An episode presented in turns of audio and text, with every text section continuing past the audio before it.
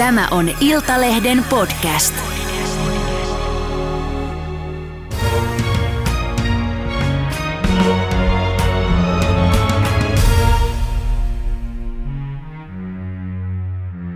Millaista on irrottautua vanhoillislestadiolaisesta liikkeestä ja saada itse päättää omasta kehosta? Kysytään Kallion seurakunnan viestintäpäälliköltä Rebekka Naatukselta. Tervetuloa. Kiitos. Sä oot irrottautunut vanhoillislestadiolaisesta liikkeestä, mutta sanot, että ajatus lisääntymispakosta hiertää sua yhä. Mitä tarkoittaa lisääntymispakko? Onko sellaista? No vanhollisestadolaisuus tietysti itse kiistää sen niin kuin yleisesti ottaen, mutta kyse on siis siitä, että vanhollisestadolaista kielletään ehkäisy, raskauden ehkäisy ja, ja sehän on tietysti ihmisoikeuskysymys isossa mittakaavassa. Ja mun mielestä se on sen takia tärkeä ja miksi se hiertää mua on se, että kyseessä on iso vähemmistö, Minkä Suomessa. kokoinen vähemmistö? No suunnilleen 100 000 mm. puhutaan semmoisesta luvusta. Tietysti vaikea arvioida, mitä se tosiasiallisesti on, mutta sitä luokkaa se, Kyllä. se on. Eli ei ole kyse mistään niin kuin yksittäisten ihmisten jutusta, vaan isosta kokonaisuudesta. Mm. Ja sano siis se, että mik, mik, miksi tämä nyt, vaikka sä et liikkeen mm. niin kuin jättänyt, niin miksi se mm. sua vaivaa tämä asia? No se vaivaa mua siksi, että mä koen velvollisuudekseni tavallaan puhua siitä ja antaa – antaa edelleenkin, muistuttaa edelleenkin, että se, semmoinen on olemassa ja se, nyt kun siitä ei, aina kun siitä ei puhuta, niin se ikään kuin unohtuu ja helppo unohtaa tämmöinen, tämmöinen vähemmistö, kun on muita kiinnostavampia vähemmistöjä ja niiden oikeuksia. Mm. Ja, ja tota, kuitenkin se on iso ihmisoikeuskysymys, kuten sanoin, ja sen takia siitä on mun mielestä tärkeä puhua. Kyllä. Äh, sä oot sanonut, että ehkäisykieltoon liittyy luokkaero, josta vaietaan. Mitä sä sillä tarkoitat?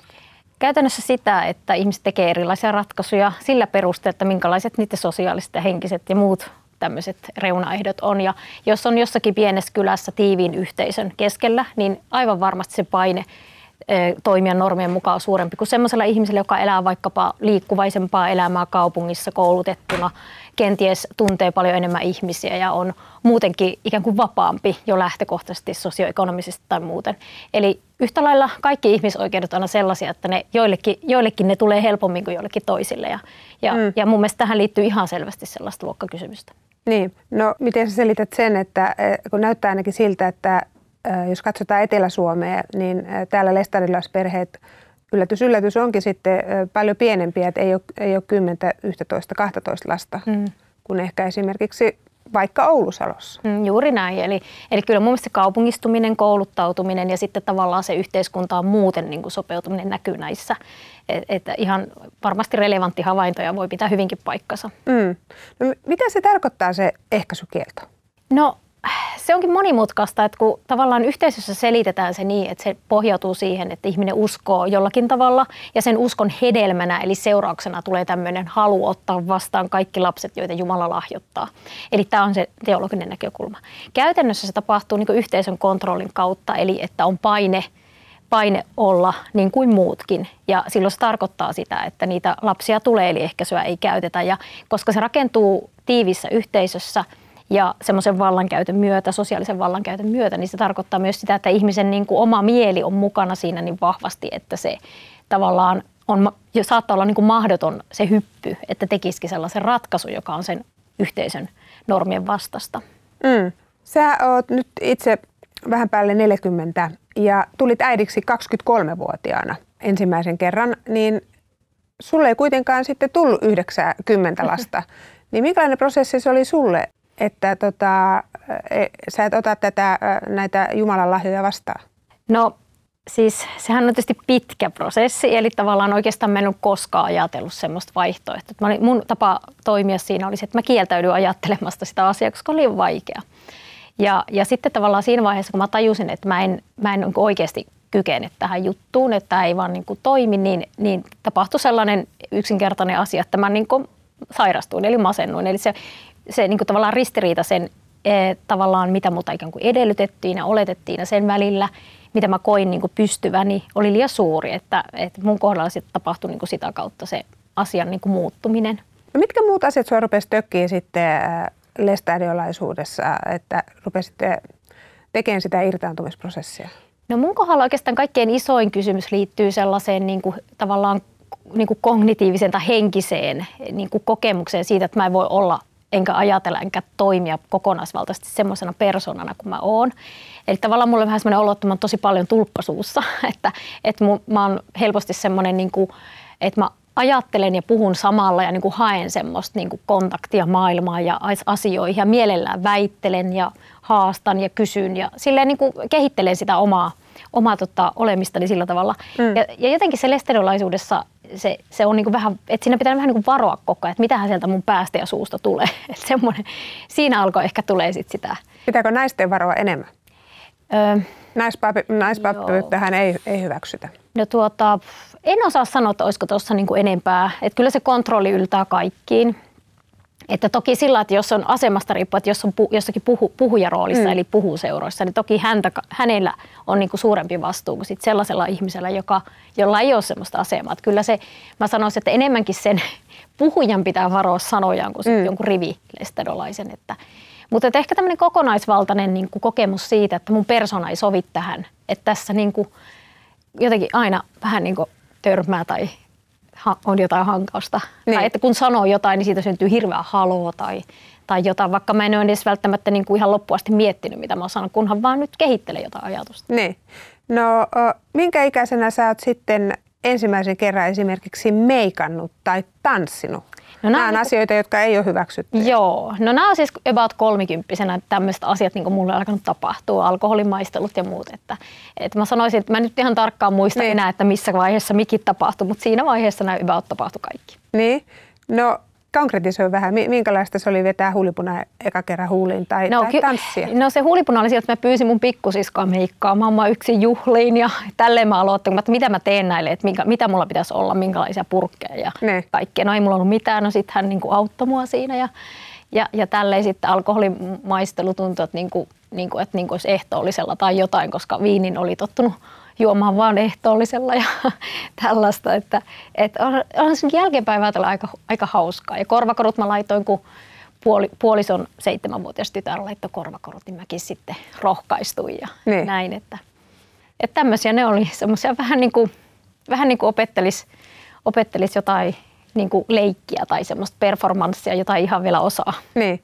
Olit sä ottanut tanssitunnin sitten? Joo, mä olin yhdessä vaiheessa, kävin tanssitunnilla ja se, se oli vähän semmoista meni vähän oksenteluksi. Se oli vähän dramaattista. Se oli pikkusen liian aika sitten tässä mun kehitysvaiheessa. Mutta kerro siis siitä, että miksi?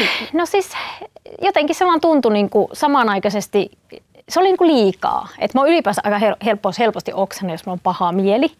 Et, että että mulle, niin kuin mun keho reagoi sillä tavalla, että se oli niin kuin liikaa. Et, et, en mä osaa sitä muuten selittää. Se niin. vaan tuntui niin kuin liikaa se asia. Siis et, et, et sä menit tanssitunnille ja, ja sitten se tuntui susta niin pahalta, niin sä oksensit. Niin se paha ei ole, niin kuin, se ei kuvaa tavallaan se paha sitä oikein, vaan siis niin kuin, että siitä, niitä tunteita tulee liian paljon, että ei pysty niin kuin, käsittelemään. Enimmäkseen tuntuu varmaan siltä, että tämä oli väärin, mutta sitten siihen liittyy tietysti sitä, että on niin kuin jännittävää, kiinnostavaa, vaikea sanoa mitä kaikkea, mutta tavallaan että se tunne mylläkkä on niin kuin, tavallaan liikaa jotenkin prosessoitavaksi läpi, niin sitten tulee se oksennus. Että semmoinen. Kuulostaa äh, hurjalta. Joo, mutta ajattele, miten jännittävää, että aikuisena voi näin pienistä asioista saa kikseen. Niin. No, miten sitten sä olit äh, pappismiehen kanssa naimisissa ja, ja tota, päätit erota? Sehän nyt ei ole ollenkaan soveliasta lestadiolaiselle, että sitten vielä erota. Joo. Tällainen prosessi se oli?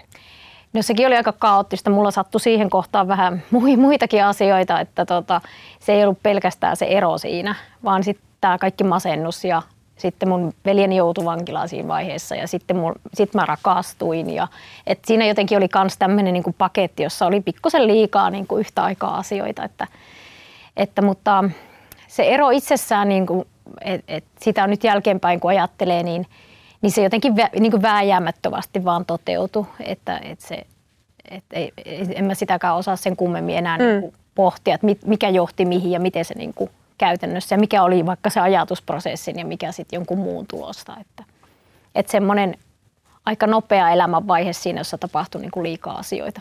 No miten sitten äh, silloin nuorempana, äh, niin äh, häpesit sä sitä lestadiolais niin kuin sääntöverkostoa ja, ja sitä elämäntapaa, mitä teidän piti edustaa? Joo.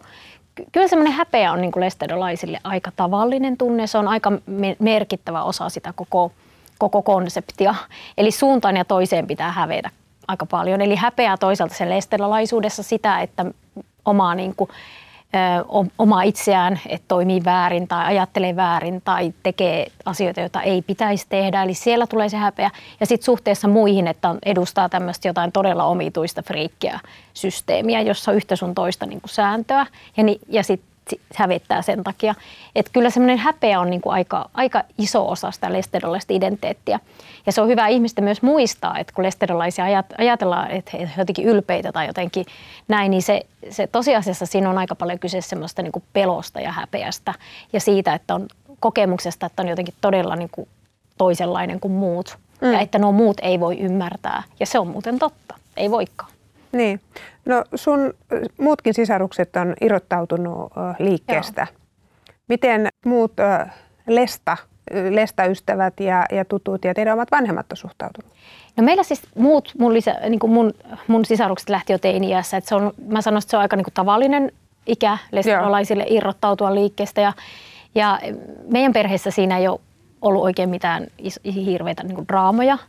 Ja sitten toisaalta, kun meidän kumpikaan suku ei ole niin silleen totaalisesti lesterolaisia, niin meillä, meillä se on ehkä niin kuin siksikin ollut helpompaa. Mä itsehän olin todella niin kuin suhteessa paljon vanhempi kuin mä olin niin mm. kolmikymppinen, että mun niin kuin irtautuminen on tietysti vähän erilainen, koska mä olin ehtinyt elää niin kuin aikuisen elämää lesterolaisuudessa. Mutta, mutta tämä muiden niin sisarusten kohdalla, niin mun mielestä meni kyllä aika kivuttomasti. Ja, ja tähän liittyy tietysti semmoinen vähän myytti, joka on tämä, että, että vanhemmat jotenkin hylkää tai mm. jotain tämmöisiä, niin, niin mä en tiedä sellaisia tapauksia. Eli, eli, tai nyt jos mä sanon, että en tiedä, niin sitten joku heti sanoo, että on meillä. Eli to, en nyt sano, etteikö semmoista voisi tapahtua, mm. mutta lähtökohtaisesti lestedolaisuudessa ei sellaista ole. Ja se on kuitenkin, kuitenkin kun ajattelet, että perheisiin tulee lapsia paljon, mutta liike ei hirveästi kasva, niin sehän tarkoittaa sitä, että suurin osa liikkeen – perheiden lapsista niin kuin jättää sen, joten, ja ei kuitenkaan hirveätä niin kuin mekkalaa siitä yleensä synny. Että mm. Mä luulen, että siihen on niin kuin kulttuurisesti jo sopeuduttu aika hyvin. Niin. Äh, kun mä kuuntelen sun puhetta, niin tämä, tämä ilmeisesti perustuu aika paljon siihen, että, että yhteisö kontrolloi. Kyllä. Y- yhteisö ja. katsoo, miten sä toimit ja, ja teet. Niin mitä luulet nyt, kun täällä on korona jyllännyt mm. kohta vuoden Suomessa, niin ei ole suviseuroja mm. eikä, eikä tota, olla sillä tavalla tiiviisti sen yhteisön kanssa tekemisissä, että onko se vaikuttanut? Onko koteihin tullut televisiot vai mitä tapahtuu? Tota, tämä on hirveän hyvä kysymys ja mä oon miettinyt itse sitä paljon. Ja mä epäilen, että tämä, tai siis luulen, että tämä tulee vaikuttamaan jollain tavalla, mutta se, että millä tavalla, niin se on sitten ajan kysymys. Mutta juuri näin, että mä ajattelen, että kun ihmiset on istunut siellä kodeissaan nyt kohta tai no yli vuoden, ja ne on alkanut väkisellä, niin ne on pakko tehdä omalaisia ratkaisuja ja se yhteisön kontrolli ei enää yllä. Ja sitten yhtäkkiä ehkä jengi huomaakin, että okei, että ei maailma niin kuin kaatunut mihinkään ja tämä homma sujuu ihan hyvin, vaikka mä teen nämä ratkaisut ihan itse. Että tavallaan se yhteisön kontrolli on niin kuin väkisellä höltynyt tässä. Ja tässä ajassa, jos me mietitään nuoria, niin siellä on taas kasvanut niin kuin vuoden pari eteenpäin ihmisiä, jotka on niin kuin tavallaan vähän etääntynyt siitä touhusta. Mm. Ja, ja mä sanoisin, että se näkyy niin kuin ehkä siinä kohdassa, kun kaikki alkaa niin kuin normalisoitua. Eli järjestetään seuroja, myyjäisiä, isoja tämmöisiä niin kuin suviseura muita, että, että palautuuko se esimerkiksi se sellainen talko, talkoisiin perustuva yhteisöllisyys, joka, jollaista se kuitenkin vahvasti on. Mm. Mutta mutta ihmettelen, jos tämä ei jätä sellaista jonkinlaista niin kuin jälkeä. Ja just tämä, että ihmiset istuu siellä suoratoistopalvelujen äärellä, niin, tota, niin sehän tietysti taas muuttaa sitä maailman kuvaa, halusipa ihmiset tai eivät. Ja tämä on mun mielestä se kiinnostavaa. Eli ihminen hän ei muutu sillä tavalla, että se päättää muuttaa, vaan siten, että se aika vaan muuttaa sitä. Ja silloin, jos on niin kuin vuoden katsonut jotakin Netflixiä ihan rauhassa – niin sitten yhtäkkiä niin se maailma onkin vähän toisen näköinen kuin ehkä ennen sitä. Mm.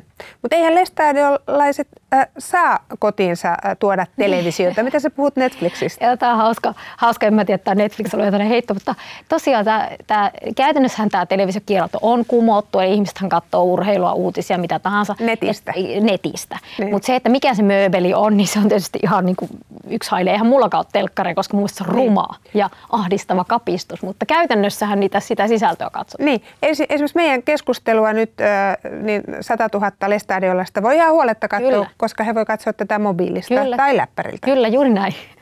Todennäköisesti joku katsookin.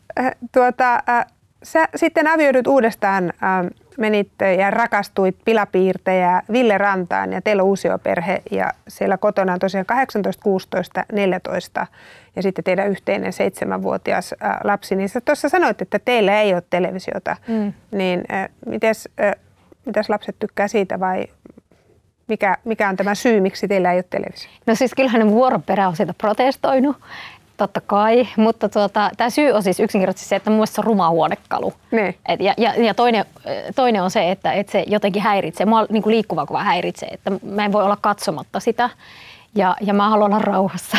että tuota, Mutta nyt mä huomaan, että kun tämä korona-aika ollut, mä olisin esimerkiksi halunnut katsoa jotain striimiä, jotain teatteristriimiä tai oopperastriimiä, niin sitten mä että no on se aika tylsä niin kuin läppäriltä. Että kyllä se niin kuin välillä tulee semmoinen, että, että kun ei voi mennä sinne niin kuin live-tapahtumaan, niin mm. se olisi ihan kiva, jos se olisi vähän isompi se ruutu, mutta, mutta toistaiseksi ei ole vielä ostettu. Niin, mutta tähän ei liity semmoista kuin mitään kodinperintöä sulla kohtaan. Ei, että totta kai se tavallaan on mahdollistanut sen, että kun ei ole tottunutkaan siihen, että jossain vaiheessahan se muuttui ylipäänsä se suhde näihin laitteisiin, että ihmiset vähän alkoi, se ei ollut enää niin yhtenäiskulttuurin mukaista, että pitää olla tietynlaiset niin kuin möblit seinillä. Mm. Niin tota, ehkä se helpotti sitä, että sit, sit sitä ei vaan tullut hankittua, mutta läppäriltä ja sitten me laitetaan välillä videotykillä seinälle, heijastetaan jotain ja näin. No niin. Hei, äh, mitä sä sanot siihen äh, vanhoilliselle stadiolaisliikkeen edustajat on moittinut sua liikkeen mustamaalaamisesta mm. ja, ja varmaan näitä moitteita voi tulla nyt lisääkin. Oletko ärsyttänyt feministejä ja piispojakin, mm. niin tuota, mitä, mitä sanot heille? No äh, siis sillehän ei voi mitään. Eli tavallaan liik- liikehän on sillä tavalla niin kuin hankalasti, se kommunikoi hankalasti muiden kanssa, että et, et se tavallaan se vastavuoroinen vuorovaikutus ei ole mahdollista, ellei noudata heidän sääntöjään. Ja sillä jos puhuu niin kuin ihan vaan omasta näkökulmastaan, niin siinä tulee väistämättä tämä. Ja, ja, mutta mä luulen, että siitä on niin seurannut mulle semmoinen, että mua yleensä kiinnostaa ihmisissä paljon enemmän se, että miksi ne – sanoo jotain, mihin se perustuu se niiden näkemys kuin se, että mitä ne sanoo. Mm. Ja, ja tässä ihan sama asia, että mä yleensä kiinnostaa, että jos joku tulee niin kuin kauhean jotenkin hermoille mun kanssa, niin mä kiinnostaa se, että, että mikähän se, miksi sitä niin kuin hermostuttaa se niin hirveästi, että mikä se on se syy. Mm. Ja, ja se auttaa mua niin kuin kohtaamaan sen, että, että ei se nykyään tunnu raskaltakaan. Et se tuntuu lähinnä niin kuin surulliselta ja semmoiselta, no välillä se tuntuu semmoiselta, no hohoja, ei jaksa enää tätä.